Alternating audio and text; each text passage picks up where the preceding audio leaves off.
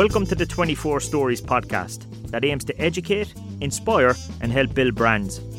I'm your host, Stephen Ryan, founder of 24 Stories, and I'll be joined each week by guests from a variety of industries here to tell you how they built their brands. Welcome to episode 18 of the 24 Stories podcast. This week we're looking at branding and promotions, and I'm delighted to be joined by Michelle Johnson of ASA Marketing.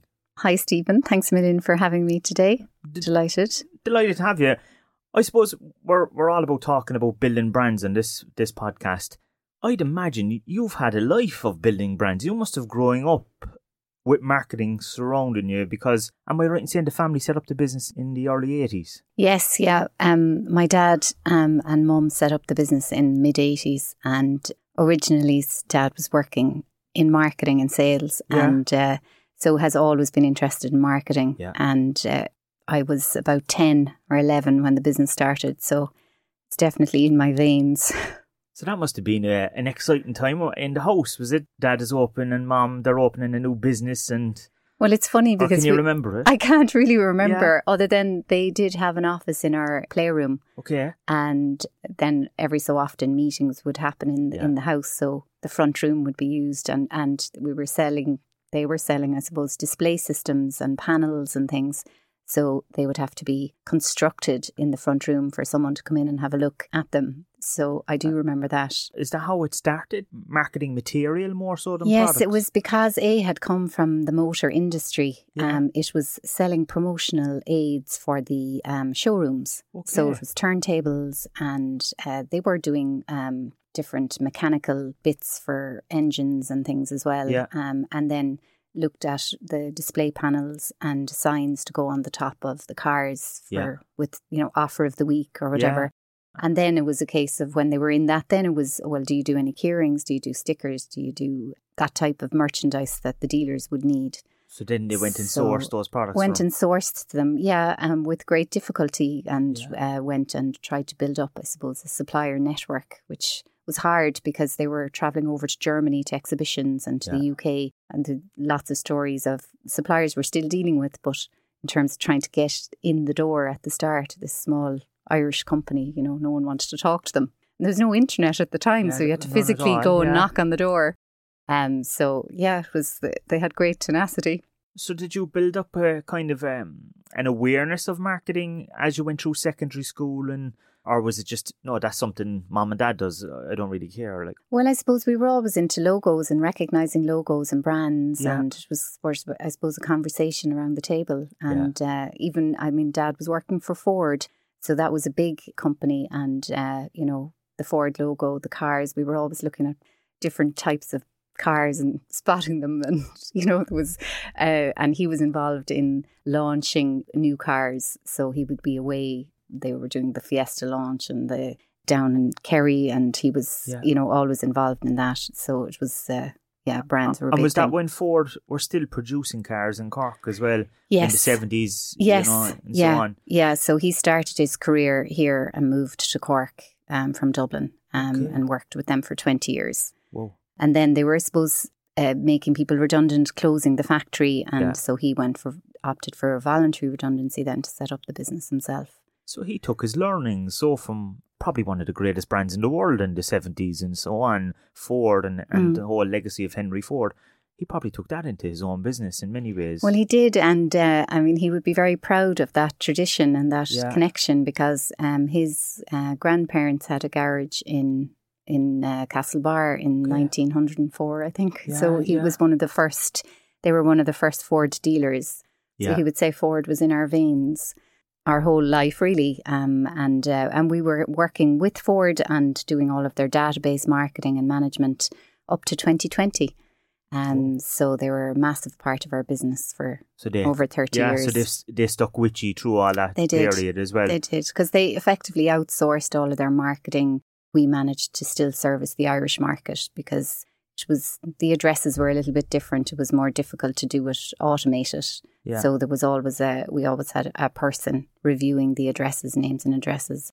the the business end, end of it was always was always big for me, and Yeah. even in in school doing uh, young enterprise and being you know in the in the bank, I was Yeah. the assistant manager in the school bank, and Yeah.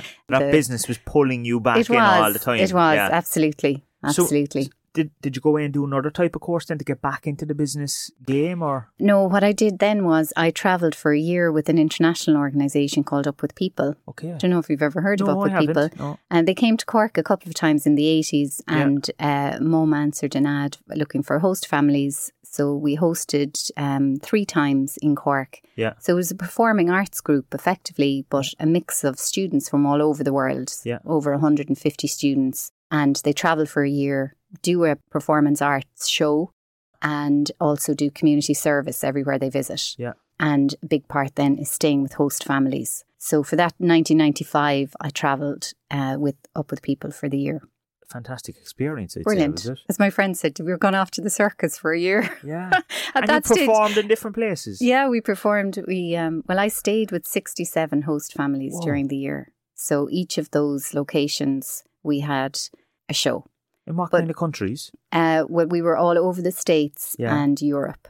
Um, some tours got to go to different countries, but Mm. we had um, we were all over the States and we did five or six countries in Europe. And when you say performing, what kind of performance? Well, it was a mixed a mixed show. Uh, lots of music, dancing, and um, I suppose promoting just peace and understanding. That Yeah. sounds really corny now, Yeah, but yeah. it was the idea behind it when um, Mr. Belk set it up in the in the sixties was that if if he could get people from different races and nationalities and countries together Yeah. as young people, that they could live together and they could work together and perform together, then there's no reason why there can't be peace in the world Yeah, yeah. is kind of the overall vision Yes. for it.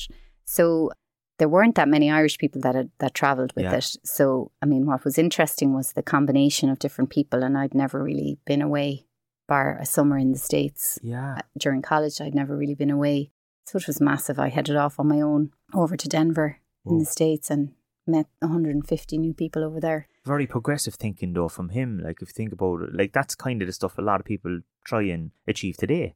Is bringing people together, but you know he was doing it then.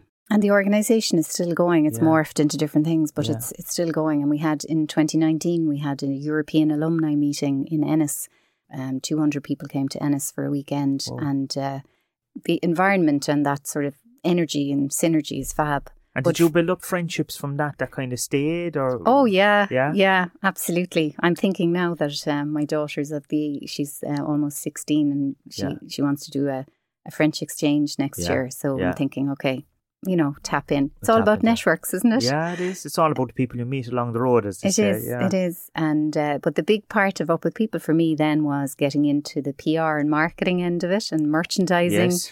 Um, you know, we sold merchandise at the show, and so I got involved in that. And then we had for every um, city we visited, we had to send in an advance PR team to set up the city, sell tickets for the show, promote the show, Yeah.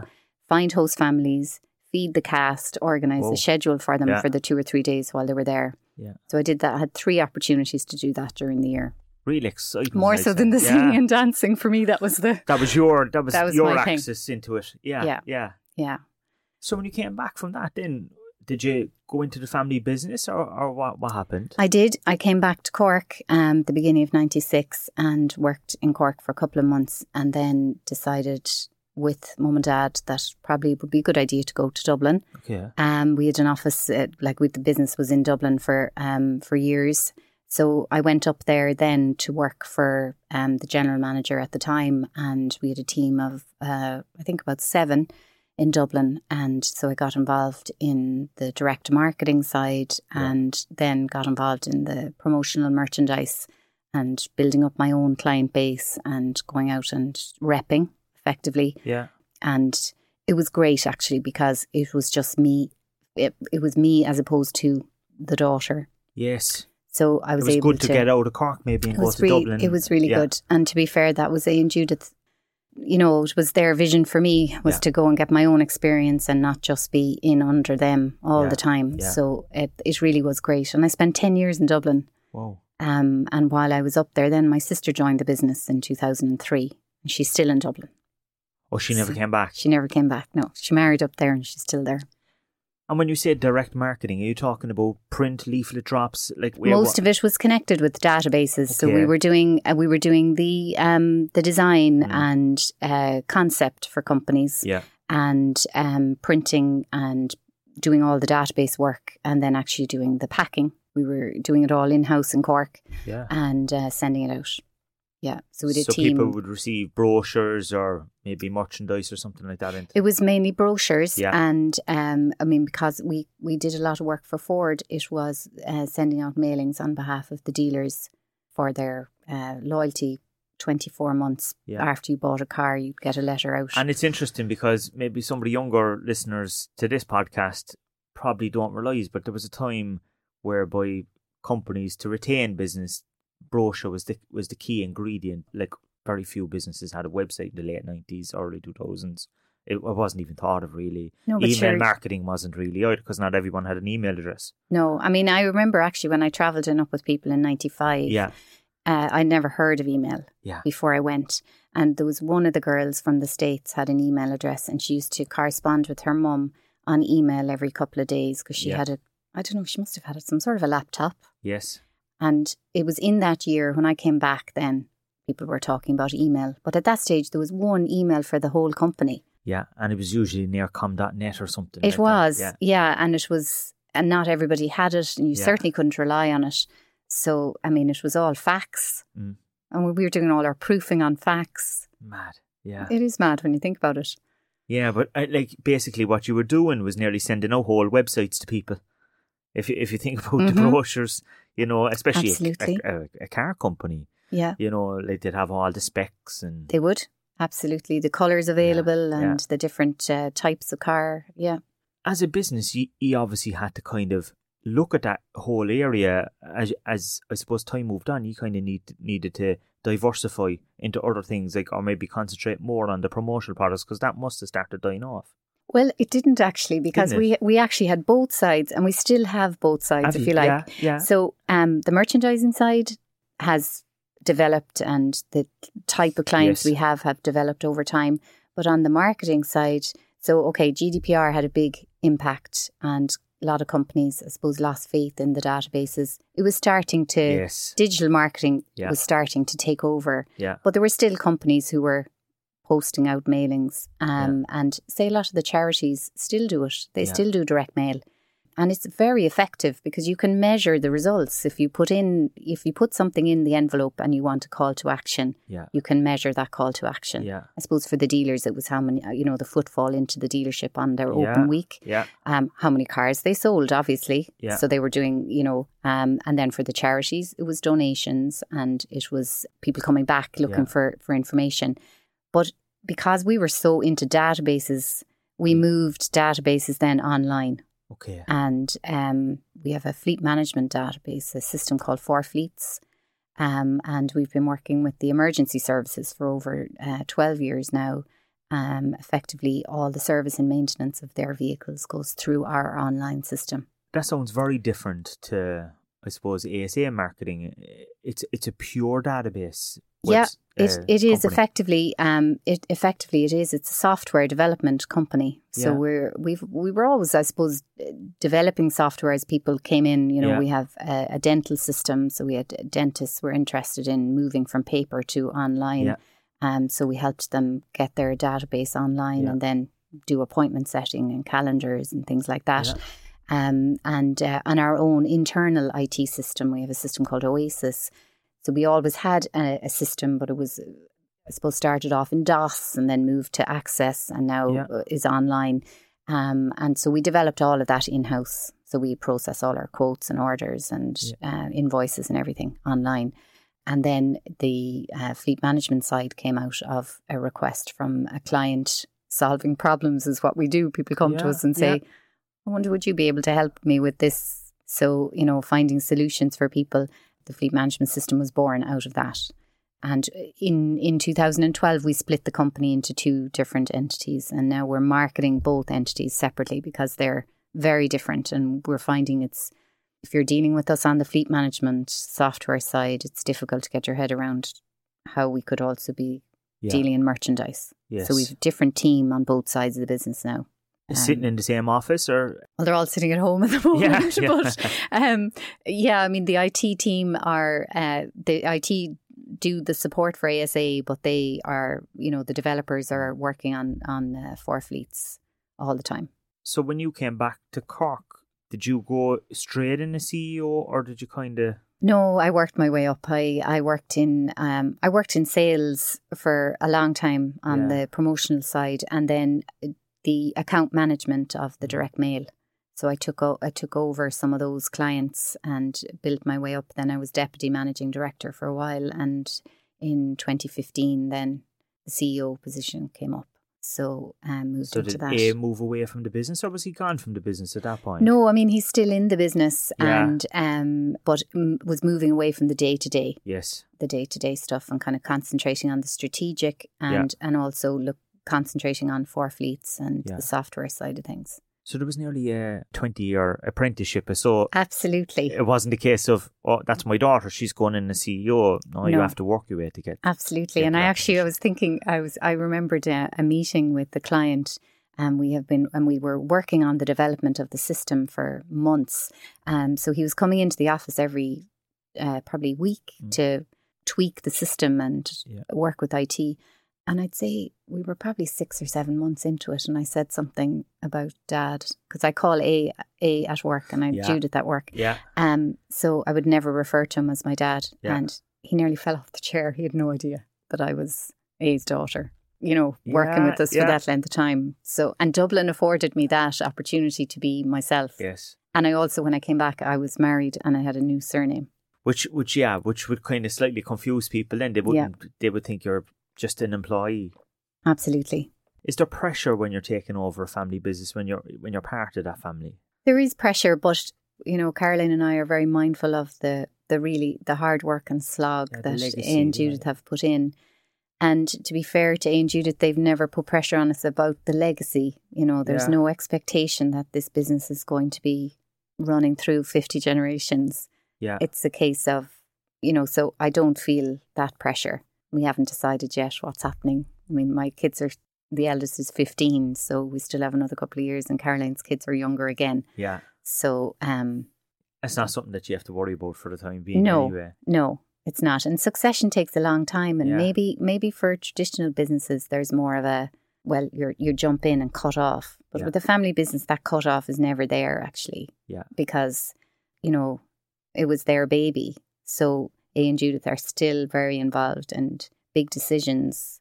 It's a collective Yeah. discussion, Yeah. and um, which is great. And certainly during COVID, to have that support and to be able to, you know, tease our worries out and have, you know, that you were, it was really important to be part of a family. And like we would hope that our team are also feel that family connection, Yeah. that, uh, you know, that when we're, decisions are collaborative and Yeah. discussion is collaborative. It's not one person making the decision. and that they don't feel like they're on the outside because I know in certain businesses, people, especially if there's big big families involved Mm. in in an, in a company, that the rest of the staff feel that they're on the outside looking in. Yes. Yeah. You try not to do that. Yeah, we do. And we have, um, you know, on our um, management team, we have two outside people. Yeah. Um, and I think that's important because we don't, you don't always have all the expertise you No. need in the family. And it's good to have that outside perspective as well. I suppose to a certain degree, we, we would think the same way. So it's good to have someone, um, you know, who, who just has a different perspective. because of Absolutely. that. That just comes with time, and you're It all does. together and stuff Yes. like that. And do you split the four fleets and the ASA marketing? Is there kind of like different management teams involved in those, or is it just all leading into the same? We have, a, yeah, we have a strategy team for four fleets, Yeah. which involves our business development manager, um, Alan. On the IT side, Jody represents the IT team, and then we have uh, Colin and A and myself. Um, so it's a different team to the ASA marketing yeah, team. Yeah. How did you find then? Like, obviously we have COVID, but even in in the last recession, I'd imagine the first thing that goes is is marketing spend because Mhm. having been been in marketing for during that period, I know people were cutting budgets all over the place, Yeah. and they were very conscious of not overspending. So, I'm thinking merchandise would be probably one of the first things. Promotional merchandise would be we'll we'll park that for the time being. It was the first thing to go, and it's Yeah. probably one of the last things to come back. Yeah. But at the same time, that's why having two streams to the business is really important. You haven't got move, yeah. you haven't got all your eggs in the one basket. Yeah, so uh, all through the the history of ASA, I suppose one side has been able to prop the other side up. And um and that certainly during COVID that was very important. Now, interestingly, during COVID, we went back to our direct mail route roots on the marketing side so because people were being looking. Absolutely. So, you know, teams were working from home. So the Yeah. initial inquiries were, well, how do we connect with our employees at home? Yeah. And uh, so we well, we can do that. We have the IT team, we have all the database infrastructure, we have the supplier partners because we run swag stores and we're shipping, we're shipping product out to individuals all the time. Yeah. So we were able to just plug it in and pick, pack, and ship the items out to individual homes. So you mentioned swag. That idea of, I suppose, when, when I think of promotional products, a lot of the time, and I'd say a lot of our listeners would think the same. They're thinking it's it's to promote a product to sell, but actually, I'd say you've seen the business evolve to actually it's internal branding now, is it as well? It's huge. The internal branding, we like in 2012, we started working with some really big international brands. Yeah. And we were surprised as well. I suppose it was a trend coming from the States where all of the merchandise was geared to the staff. Yeah. So they had a facility to buy the merchandise with their company logo on it. Um, Okay. And so we facilitated that. And uh, with our partners, we're a member of a, a global organization called IGC Global Promotions. Yeah. So we have partners all over the world, and our partner in the States was working with this multinational who have an office in Dublin. Yeah. So they asked us to come in and do the EMEA store. So effectively, we choose the product with the marketing team in the States. Yeah. We have about maybe a 100 SKUs. Yeah. Oh, it's all branded with the company logo And on what it. would that include?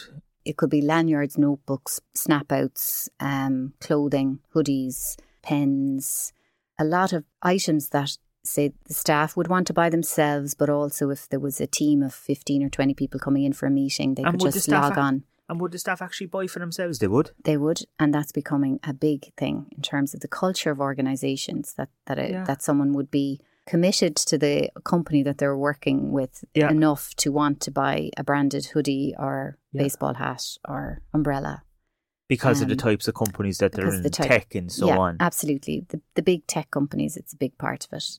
And then there would be like they would use a lot of swag internally then for meetings and, and that. So so people are used to I suppose they were dressed down a little bit where they were wearing hoodies in the office with the Yeah. logo on them and t shirts and so, so that's, that's- a big change. that's a big change. Now we did see a big change during COVID as well because it went from sort of the group purchasing down to individual purchases. So we're looking forward to events and conferences coming back that the quantities will start to rise up again because we, we hold a lot of stock for them. And do you hold it in Cork or do you hold it somewhere else and, and ship it out? Do you have a warehouse somewhere? We have a warehouse partner in Dublin. Yeah. We were actually doing it in Cork for about four years and just got a handle on what was needed to manage it, but Yeah. it got too big. Yeah. So we made the decision to outsource it. Uh, do you deal with businesses of all sizes? So, like, it's not just these multinationals. Do you, like, do you get requests from small? We do, and we would de- could deal with a company who might be exhibiting at the ploughing championships and Yeah. want 500 pens or Yeah. keyrings for that event, down to a company who are onboarding new staff every month and they Yeah. want us to send out a pack of merchandise to their team all over the world. Yeah. So we're very like reliant on the smaller businesses as well. Yeah. Um, we want those, we want the business from the small businesses. Uh, There's great variety and Yeah. uh, just lovely to get requests from from different companies. But I suppose our knowledge and experience, we can advise them on what's what's Yeah. popular and Yeah. what will work for them. And and now we're moving so much more into the sustainable merchandise. So it's all about sustainability, and we have a huge range of sustainable merchandise Is that like eco-friendly type recycled eco-friendly products? exactly so depending on the level of um buy-in you have from your team or or your what your company ethos is you can go for a product that was recycled or a product Yeah. that can be recycled or something that was made from recycled material so there's different degrees of of um, sustainability but it's a massive it's on the everybody every company agenda now um, and people having having time over COVID to think about it, mm. it's where it's at. I'm guessing that comes at a price as well, though, does it? Is is it slightly dearer than the other type of products? It can be, but you're getting a lot of longevity, and uh, we found anyway that most of the products that we we supply, the idea is that it's not just a one hit wonder. You know, you want people yes. to be able to use the yeah. products over and over. And there's an element of sustainability in that as well, that if you do a product um, that can be used over and over again, you're contributing to the, the system, the ecosystem, yeah, I suppose. Yeah, true, yeah. Yeah.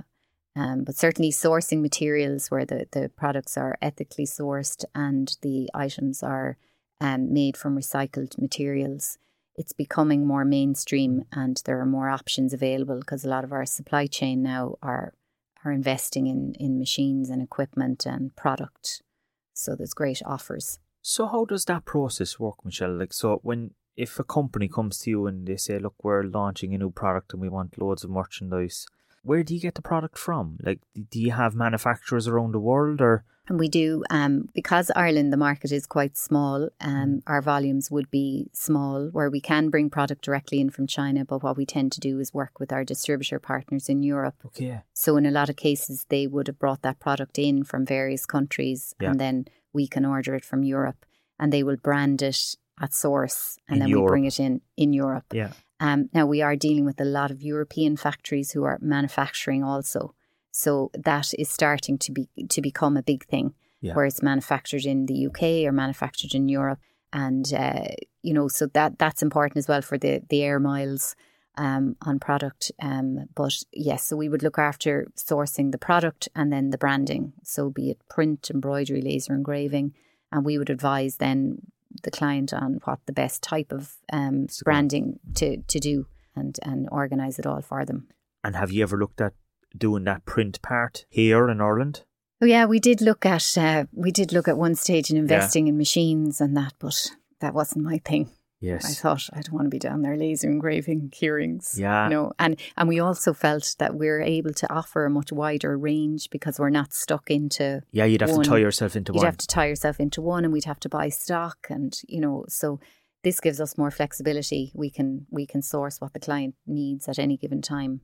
And some of our printing is done in Dublin. There are a couple of emergency printers we have in Cork if, uh, if we have to, but um, we have some in Dublin that would um, supply and print and embroider. You become experts in logistics, so in terms of that's it, absolutely Log- logistics and supply chain management. It's uh, yeah, I say that to the team. You know that yeah. on your CV, that's what that's, that's effectively what, you what you're yeah. doing.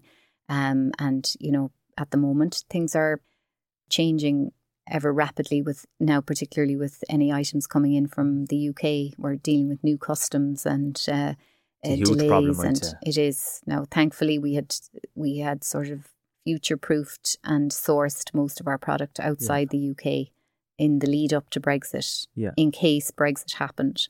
But some of our suppliers as well have set up entities in Ireland to make it easier for us, or they're paying the duties and taxes yeah. for us. But they have definitely seen a, a drop in our business because uh, it's, so complicated now. And this year, all we hear about is costs going up all, all, over the world. That's probably having a huge impact on you as well. It is. It is having an impact, um, and it's you know, unfortunately, the pricing has to. Yeah. We have to pass it on if the yeah. products are getting more expensive. But there's lots of options as well. So if you have a specific budget that you're working mm. towards, mm you know the uh, we can offer different variety of items and suggestions yeah. and yeah. quantities to fit within the budget. So it's uh, it's hopefully not going to be too much of an issue for companies. So i'd imagine the last two years you were probably quiet on the sales front in terms of going out knocking on doors. In general though how, how would you get new customers? Is networking something that you'd be big into Yes, I love networking and actually I had my first Network Cork event in person on last Wednesday. Oh. So it was great to be back in the yeah. room again. Yeah. Yeah, networking is huge um, and it always has been. So be it the Chamber of Commerce network, yeah. uh, BNI, even our IGC global network, we meet yeah. once a month now uh, with the partners online. Yeah. Because we haven't been able to meet in person. And yeah, it's so much easier to, I suppose, solve a problem when you can ask somebody for help um, yeah, and yeah. just to talk about it. Yeah. I'm a talker. Yeah, yeah, so yeah, yeah. It's um, I like to be able to talk about things. And it can be difficult at some events because I know that maybe the people that you're talking to, they're also similar to you in that they're selling something else. Mm. And but I suppose every business needs some sort of promotional items in, in I know, but I don't think I go in. I you, You know, I, that way. I don't think you can go into an event like that expecting to sell. I Yeah. think it's really just about building the relationships, and the the sales will come if somebody can think of you if they have a problem Yeah. and say, "Have you tried Michelle?" You know, give Michelle a call, and that's that's how a lot of it comes then from referral. Yeah. So, And do you do many talks and stuff like that to kind of get your brand out there? um, not many. I mean, Yeah. the podcasts I've done a few this year, Okay. which were completely new. So, um, yeah, so Becoming a pro. I don't know about that. I don't know about that. But um, but it's yeah, it's a new way of doing things, isn't it? And what about social and stuff? Because, okay, you've seen, I suppose, you started as a very traditional business and now you have your own four fleets and database system online. Like, what about your marketing for yourselves and getting your own message out there? Have have you embraced the digital world? We have absolutely, um, and we we just in our rebrand in October we re, we redid our website and we have a shop on the website now. And Grania internally does our social media and she does a fabulous job. So, and we do a lot of e shots out to our customers as Yeah. well and feeding it back into the Yeah. website. Um, so, yeah, we find LinkedIn great and Instagram and Facebook um, are good for us. Twitter, we're on all of them really. Yeah. Um, but LinkedIn is probably the one that, from the LinkedIn is nature of the business, it's B2B. It is B2B, yeah. And the email is still working for you as well. The email is still working, exactly. Yeah. And the customers like getting the ideas. We just send out a weekly ideas list, really. Um, and people like to get that. They may not have a requirement now, but then they come Yeah. back to it and they'd maybe email in on the back of an e shot that went out six months ago. So you've seen new types of products being, I suppose, uh, being requested in the last say five years that never even existed before. Like, what what are the latest things that people want branded now to give to their employees or customers? Well, certainly the clothing is a big thing. The Yeah. hoodies and the, the t shirts, the beanie hats, um, and drinkware is massive. So any type of coffee cups, the stainless steel water bottles, um, and then all sorts of pens with um, made from recycled material, made from recycled plastics. Yeah, Um, even socks, you know, bamboo Yeah, socks, and um, we've moved away, I suppose, from USBs and conference folders. yeah, Notebooks are big because more so than diaries, even because you can use a notebook any time of the year. that's right. Yeah, Um, and it's interesting because people still like to write things down yeah, with all their phones and connections. And they do because it's kind of immediate. It, uh, especially at an event, I think people like to write stuff down. Don't they? You probably get a lot of requests for notebooks at conferences. absolutely, yeah. And I, I was talking to somebody recently who can't wait to get back in and get the free stuff. yeah, yeah. the- I'd imagine been- big trade show events must be big for you. Like I'm just thinking your your holiday world type stuff, or you know, as you said, the ploughing championship. Mm, People go home from those events like with bag loads of stuff. they do, they do. Yes, absolutely. And even uh, company conferences, Yeah. do you know, where they do a nice gift out to all the attendees. Have you ever seen your products then in unusual places that you've been out yourself somewhere and you say we made that product, or abroad even, and you see an Irish brand and it just happens to appear somewhere, or Um, well, certainly umbrellas pop up in unusual spots, Okay. and um, you know, I remember actually in Dublin one time going just in the car and seeing an ASA umbrella. along. one of your own brands. one of our own branded Yeah. umbrellas, which was like, wow, that's brilliant. Um, and not knowing the person underneath it, you Yeah, know, you yeah. know. Um, but um, yeah, I suppose with some of the bigger brands we deal with, we'd see we Yeah. would see them around online as well, you know, and people posting different images and the product being in the image at a conference or you know, And is there research around that in terms of like, you know, that's marketing in a very kind of subliminal way in terms of it's subtle, it's Mm. below the line, as they'd say. mm-hmm. It's not intrusive, like it's not interrupting people. Have the likes of your global kind of br- branding organization, have they looked at kind Yes. of research into that? And certainly in the States, um, the uh, Association for Promotional Product Yeah. Distributors over there have done a lot of research on recall of, Yeah. you know, and the figures are very high Yeah. in terms of somebody recalling a logo of for a product on their desk. Yeah. Um, and it is it is huge. So I don't have any particular percentages, but we do for a couple of years actually we were printing them in the front of our brochure just Yeah. to give people an idea. Um, but the recall element is is, is really high. Yeah. Yeah, because it is like I think people underestimate the power of it in terms of, as you said, something on someone's desk. I remember years ago, a, a company had a branded something that you kind you'd probably know what they're called. You lean, you, you kind of lean your wrist on them while you're on the keyboard. Oh yes. Yes. And their brand was across. But for twelve months of the year in my office, I had that look staring at me, yes. or a mouse pad. exactly. Or a mug even. Yeah, so like it's like they're fascinating in terms of like your how many times you're seeing that message every day. Yes. And now with the sustainable product, Yeah. you know, you talk about your drinkware, your water Yeah. bottle. So your stainless steel water bottle, how many times in a day do you fill that water bottle Yeah. and do you use it? And some people would say, oh, well, I've loads of water bottles. Yeah. But if you get a really nice quality one that you're using over and over again, that logo is it's in your head. You know, it's So if you're chasing a client that maybe your product is worth a bit of money, it's definitely worth the investment. Absolutely. And that's where, where the difficulty was during COVID, where you couldn't reach, Mm. companies couldn't reach their end users and their, Yeah, you know, working from home. And that's why the packs were important. yeah, because they were able to well i suppose you had to ask the customer to opt in and send Yeah. you their home Yeah. address and then send something out so you, i suppose it meant the numbers were small that you were sending out but at least you were sending it to someone who wanted to receive it yes. you know so And it probably in a time when we were all going through the motions every day, something new was arriving at the household. It was creating a bit of excitement, probably. it was absolutely and it still does i mean it's lovely to it's lovely to have the doorbell ring and have something delivered Yeah. to your door And Um, and whether it's a t-shirt or a or a or a mug or whatever it is, people kind of like those type of products. absolutely You know, they're practical, They they're are. functional, they are absolutely and probably in the long term, probably more. I suppose they're more sustainable if if people are using them again and again and again. It's quite a, a good type of marketing rather than just putting stuff out, flyers and Mm. things that end up in the bin straight away. Yeah, well, if it's something useful, um, then it is it is used. I mean, even down to a fridge magnet. It's how Yeah. long could the, the you know the plumber's number be on your on Yeah. your fridge or your Yeah.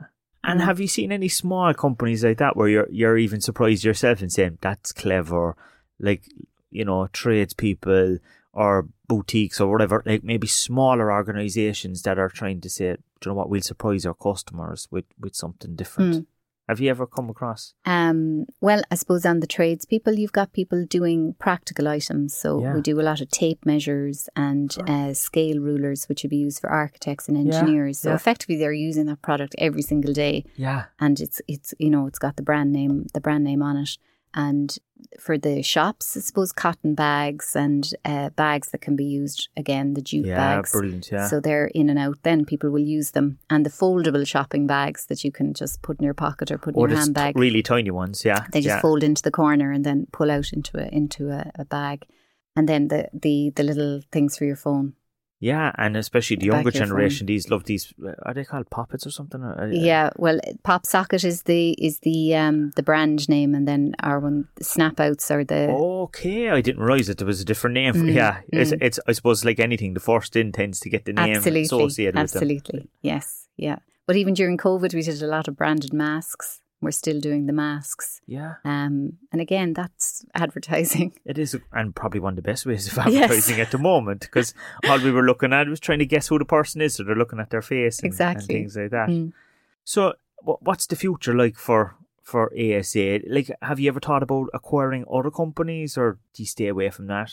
Um, we haven't we haven't looked at that uh, to date. Well, I suppose when when I say that, we we did buy a company in Northern Ireland and we bought a company in Dublin in the nineties. Um, so we have our base now in Northern Ireland since the nineties, Okay. and uh, and buying grassroots in Dublin got us into Dublin. Um, but so that was an acquisition back it was, then. so, yeah, There were two different acquisitions back then. yeah. Um, and uh, for now, it's concentrating on exporting the four fleets um, system, looking at markets outside of Ireland. And um, on the merchandise side, I suppose it's getting back up again to getting more um, back to events and conferences and kind of more back to normal trading. So in terms of four fleets, would you see that so kind of would you term it like a SaaS platform, just like all the other kind It of is yeah. absolutely So yes. Are you kind of looking down what other tech companies are doing and see, okay, how can we make this bigger?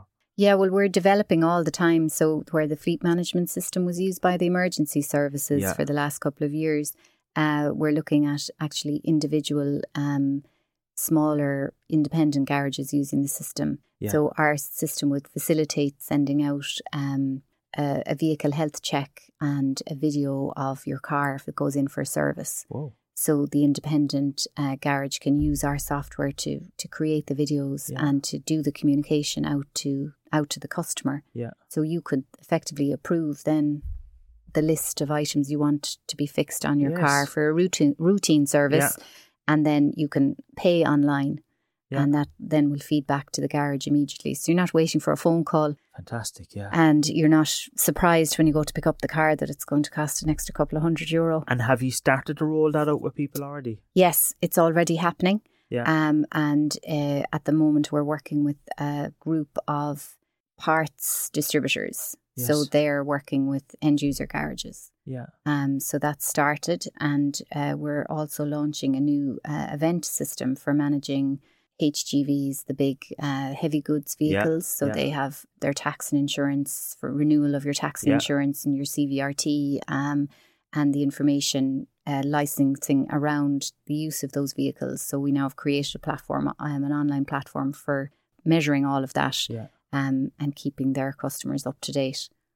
It's really So- interesting how the whole, you know, your father started in the car industry and now the future looks like the whole management of vehicles again in Yes. terms of like that's where your expansion It is, and we're also, I suppose, future proofing for electric vehicles, Yes. and um, you know they're still going to have to be maintained. yeah Um, but it means that a fleet can get their vehicles maintained in different garages, and they're not just stuck to one manufacturer or one garage, and they Yeah. can measure, they can manage all of that through our system.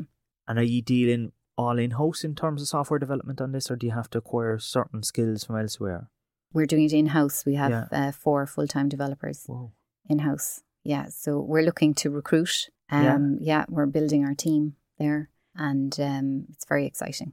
and do you get people like me currently here now surprised that ASA are kind of going down that road you know Yes, it- it's not associated with you Well, you see, I suppose you mentioned the below the line Yeah. advertising. So all the marketing, direct mail, it was all below the line. It was Yeah. all below the surface because Yeah. we were doing it on behalf of other clients. yes So, uh, so it's not surprising that you don't know about it. yeah Um, but what we're doing now on the marketing side um, is is trying to, I suppose, promote both sides of the business and Yeah. and show that they're independent. yes Um, so it's a tricky. It's I'm wearing two hats. and he's separating them out in terms of even you know websites socials yes, and all of that Yes, they're completely different. Yeah. Um, and we have uh, we have a social media, different social media team working on the four fleets. Yeah, we have outsourced that to uh, a guy who's looking after that.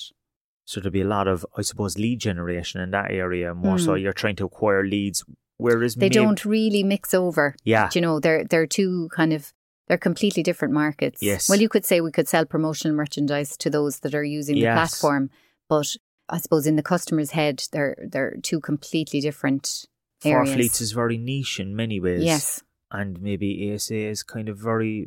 I suppose it it's it appeals to a mass audience. It does. Yes. Obviously, different sectors within that, but there is a mass audience there that you can go after from the multinationals down to the SMEs. Yes. It's an Yeah. exciting time, though. Yes, it is. And how many staff have you in total across all the different offices now? Um, we've kind of about 16 now Yeah. after COVID. Yeah. Yeah. Hopefully, we'll be building that up again. So you're you're looking to build up, acquiring more software engineers, Mm-hmm. and and hopefully that'll keep growing as the the years move on. Yes.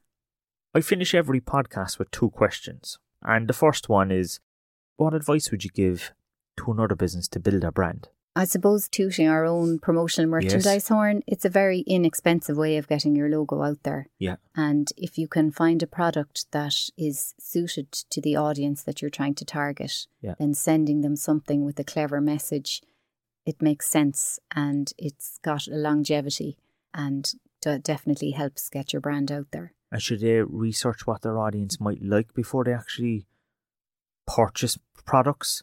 Yes, or they if they if they have research, that's great, and if they don't, um, we have lots of ideas. Um, yeah, in terms, of what's what, trending or whatever. what's trending and um, different types of items that we've done for clients. Um, so it's um, yeah, we can absolutely guide people in the right direction. And does it make brands more professional looking from the outset if they start in that way? When when I'm, I know there's a lot of startups listen to this as well, and maybe they think about all the online uh, marketing promotions, but maybe getting some of the traditional stuff ready before they launch could be a good idea as well. Yes, and I know budgets are always tight when yeah. you're when you're starting off, but I suppose if you're building a community, something as small as a little pin badge yeah. um, with the with the logo on it, it's all about like brand recognition. Yeah. And um, trying to find that suitable yeah suitable product. And the second question I have is what tip would you give an individual and in particular I think from your own background, maybe advice for somebody that maybe is currently in the family business and, and doesn't, you know, maybe they're only after entering the family business. What tip would you give somebody like that? Well, I would say just not to rush it and to, I suppose, listen to what your parents are have done and are yeah. doing yeah. Um, and try and, I suppose, learn from that experience and build up your own network, build up your own identity. So Separate? That, yeah so that people get to know you as a person and that you're not just in under the yeah. the family. I think that was that's important, and to have done, I suppose, A and Judith were always wanted us to have done something else before we went into the business. That it didn't, we didn't just go straight in. Straight in, yeah. Um, but it's it's that idea of building that brand, building your own brand, and may, maybe getting those sales for yourself or whatever it is mm. that you have to do. Yeah, and starting at the starting at the bottom, I suppose. I went, I worked in all the different areas of the business. Yeah. So got to know all the different. You know, I worked in sales and I worked in the the database side and I worked on the account management side yeah. and you have to build up the loyalty of your team as well and show yeah. show the team that you're prepared to roll up your sleeves and get in there and do what they're doing.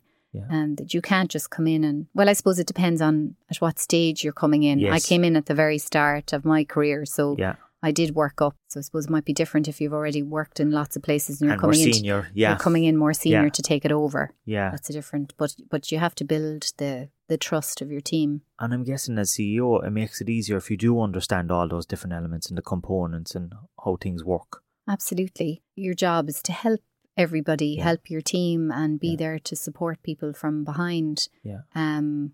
So you know you have to be able to answer those questions and and try not to give the answers. Try and help people to find the answers themselves so that they can do it for themselves the next time.